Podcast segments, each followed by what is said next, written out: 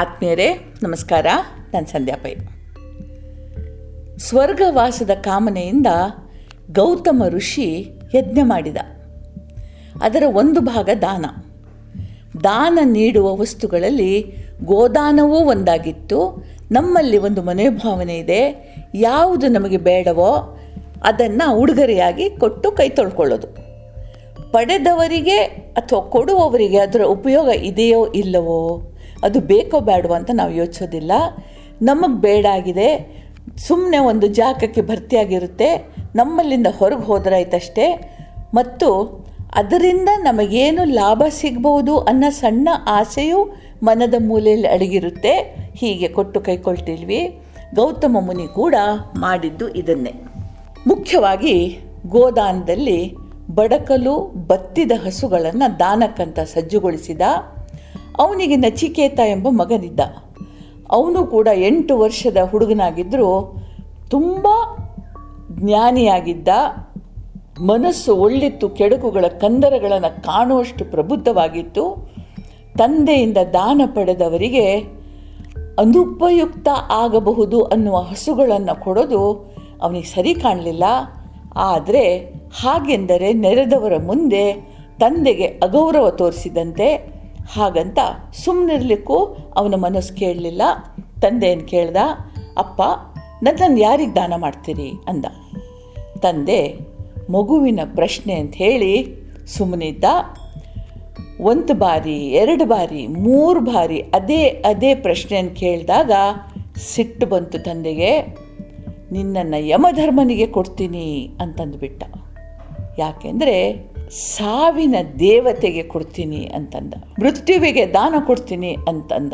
ಗೀತೆಯಲ್ಲಿ ಕೃಷ್ಣ ಹೇಳ್ತಾನೆ, ಕ್ರೋಧದಿಂದ ಸಮೂಹ ಉಂಟಾಗ್ತದೆ, ಒಳಿತು ಕೆಡುಕುಗಳ ತಾರತಮ್ಯ ಹಾರಿ ಹೋಗ್ತದೆ ನಾಲಗೆ ನುಡಿಯಬಾರದದ್ದನ್ನು ನುಡಿತದೆ, ಹೀಗೆ ಕ್ರೋಧವಶನಾಗಿ ಗೌತಮ ತನ್ನ ಮಗನನ್ನೇ ಮೃತ್ಯುವಾಗಿ ನೀಡಿದ. ಕ್ರೋಧಾದ್ಭವತಿ ಸಮೋಹ ಸಮೋಹ ಸ್ಮೃತಿ ವಿಭ್ರಮ.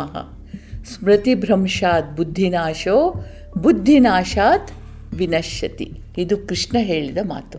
ಹೀಗೆ ಬುದ್ಧಿನಾಶವಾಗಿ ಗೌತಮ ಎಂಟು ವರ್ಷದ ತನ್ನ ಮಗನಾದ ನಚಿಕೇತನನ್ನು ಯಮನಿಗೆ ಕೊಡ್ತೀನಿ, ದಾನವಾಗಿ ಅಂತಂದುಬಿಟ್ಟ ನಚಿಕೇತ ಯಮಪುರಿಗೆ ಹೋದ.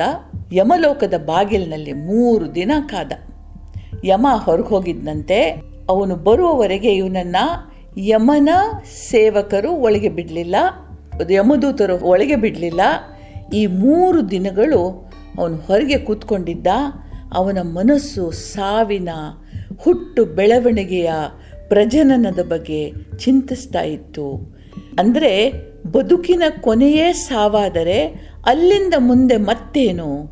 ಹುಟ್ಟು ಸಾವುಗಳೆಂಬ ಈ ನಾಟಕದ ಪಾತ್ರಧಾರಿಗಳಾದ ನಮ್ಮಲ್ಲಿ ನಮ್ಮದೇ ಸ್ವಾತಂತ್ರ್ಯ ಎಷ್ಟು? ಸಾವಿನ ರಹಸ್ಯ ಏನು? ಹುಟ್ಟಿನ ಗುಟ್ಟೇನು? ಅಂತ ಯೋಚನೆ ಮಾಡ್ತಾ ಇದ್ದ. ಸಾವಿನ ದೇವತೆಯಿಂದ ಈ ರಹಸ್ಯವನ್ನು ತಿಳ್ಕೊಳ್ಬೇಕು ಅಂತ ನಿಶ್ಚಯಿಸಿದ ಯಮ ಬಂದ ಈ ವಟು ಹೊರಗೆ ಕೂತಿದ್ದನ್ನು ನೋಡಿ ಅವನಿಗೆ ಆಘಾತ ಇತ್ತು ಒಳಗೆ ಕರ್ಕೊಂಡು ಹೋದ.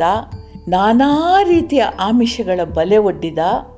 ರಾಜ್ಯ ಧನಕನಕ ಚಿರಂಜೀವತ್ವ ಆದರೆ ಮೃತ್ಯುವಿನ ರಹಸ್ಯದಗೆ ತಂಟೆಗೆ ಬರಬೇಡ ಅಂದ ನಚಿಕೇತ. ಯಾವುದಕ್ಕೂ ಬಗ್ಲಿಲ್ಲ. ಇದರ ಹೊರತಾಗಿ ಈ ರಹಸ್ಯದ ಅರ್ಥದ ಹೊರಗಾಗಿ ನನಗೇನು ಬೇಡ ಅಂತಂದ. ಕಡೆಗೆ ಸಾವಿನ ನಂತರದ ಬದುಕಿನ ರಹಸ್ಯವನ್ನು ಯಮಧರ್ಮ ನಚಿಕೇತನಿಗೆ ಉಪದೇಶಿಸಿದ. ಸಾವಿನ ನಂತರದ ಬದುಕು. ಇದರ ರಹಸ್ಯವನ್ನು ಯಮಧರ್ಮ ನಚಿಕೇತನಿಗೆ ಉಪದೇಶಿಸಿದ. ನಚಿಕೇತನಿಗೆ, ಯಾರೂ ಈ ಬಗ್ಗೆ ಪ್ರಶ್ನೆ ಹೇಳಿರಲಿಲ್ಲ. ಅದು ಅವನ ಅಂತರಾತ್ಮದ ಇಚ್ಛೆಯಾಗಿತ್ತು. ತಿಳಿದುಕೊಳ್ಳುವ ಇಚ್ಛೆ ಎಂದು ಒಳಗಿನಿಂದ ಒದ್ದುಕೊಂಡು ಬರ್ತದೋ, ದೇಹದ ಕಣಕಣವು ಉತ್ತರಕ್ಕಾಗಿ ಕಾದು ಕಾತರಿಸ್ತದೋ, ನಿಜವಾದ ಸಾಧಕನಿಗೆ ಉತ್ತರ ಸಿಕ್ಕೇ ಸಿಗುತ್ತೆ. ಸಾವಿನ ಅರಿವು ಮನುಷ್ಯನನ್ನ ಅಮರನನ್ನಾಗಿ ಮಾಡ್ತದೆ. ಹೇಗಂತಿರೋ? ಈ ದೇಹದಿಂದ ಇಂದ್ರಿಯಗಳಿಂದ ಅನುಭವಕ್ಕೆ ಬಂದ ಸಮಸ್ತ ಸುಖಗಳ ನಿಷ್ಫಲತೆ, ತಾತ್ಕಾಲಿಕತೆ ನಮಗೆ ಅರ್ಥ ಆದಾಗ ಸಾವಿನ ಮಜಲುಗಳಲ್ಲಿ ನಿಂತು ವಿಶ್ರಮಿಸಿ, ಕಳೆದ ಬದುಕನ್ನು ವಿಶ್ಲೇಷಿಸಿ ಮುಂದೆ ನಡುವ ಜೀವದ ಅಮರತೆಯ ಅರಿವಾಗ್ತದೆ. ಹೇಗೆ ಬರಬೇಕು ಸಾವು? ಮಲಗಿದೋದುಕನ ಕೈ ಹೊತ್ತುಗೆ ನಿದ್ದೆಯಲ್ಲಿ ಕಳಚಿ ಬೀಳುವುದು. ಮಲಗಿದೋದುಗನ ಕೈ ಹೊತ್ತುಗೆ ನಿದ್ದೆಯಲ್ಲಿ ಕಳಚಿ ಬೀಳುವುದು. ಪಕ್ವ ಫಲವಂತು ತರುವಿಂ ಇಳೆಯ ಸಂಬಂಧಗಳ ಸಂಕಲ್ಪ ನಿಯಮಗಳು ಸಡಿಲುವವು ಬಾಳ್ಮಾಗೆ ಮಂಕುತಿಮ್ಮ. ಮಲಗಿದೋದುಗಿನ ಕೈ ಹೊತ್ತುಗೆಯೂ ನಿದ್ದೆಯಲ್ಲಿ ಕಳಚಿ ಬೀಳುವುದು.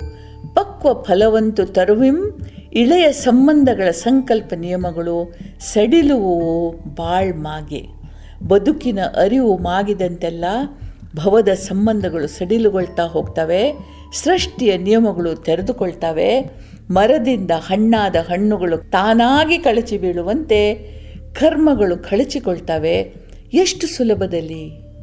ನಿದ್ದೆಗೆ ಜಾರ್ತಾ ಇರುವ ಓದುಗನ ಕೈಯ ಪುಸ್ತಕ ಜಾರಿ ಬೀಳುವಂತೆ. ಅಂತದೆ ಕವಿ ಹೃದಯ. ಇಂದ್ರಿಯಗಳಲ್ಲೇ ಬದುಕಿ, ಅದರ ಒಳಹೊರಗನ್ನು ಅರ್ಥ ಮಾಡಿಕೊಂಡ ನಂತರ ಅವುಗಳಿಂದ ಮೇಲೆದ್ದು ನಿಂತು ಇಂದ್ರಿಯಗಳನ್ನು ಹತೋಟಿಯಲ್ಲಿಟ್ಟುಕೊಂಡವ ಮುಕ್ತ ಅಂತಾನೆ ತಿಮ್ಮಗರು. ಕಡೆಗೆ ಹೇಳ್ತಾರೆ, ಜೀವದ ಉದಯ ರಹಸ್ಯ, ಜೀವ ವಿಲಯ ರಹಸ್ಯ, ಜೀವನದ ದೃಶ್ಯ ಮರುವಿನ ಬಿಸಿಲುಗುದುರೆ ಭಾವಿಸಲು ಇದೇ ತತ್ವ ಬ್ರಹ್ಮ ಮಾಯೆಯೇ ವಿಶ್ವ, ಕೇವಲ ಆತ್ಮ ಬ್ರಹ್ಮ ಮಂಕುತಿಮ್ಮ. ಹೀಗೆ ಬದುಕೆಂಬ ಭ್ರಮೆಯ ಎರಡು ಮಜಲುಗಳಾದ ಹುಟ್ಟು ಹಾಗೂ ಸಾವುಗಳ ರಹಸ್ಯವನ್ನು ಅರ್ಥ ಮಾಡಿಕೊಂಡ ಅರಿತ ನಚಿಕೇತ ಇಂದೂ ನಮಗೆ ದೃಷ್ಟಾಂತ ಅಮರ. ನಮಗೆಲ್ರಿಗೂ ದೇವರು ಒಳ್ಳೇದು ಮಾಡಲಿ. ಜೈ ಹಿಂದ್.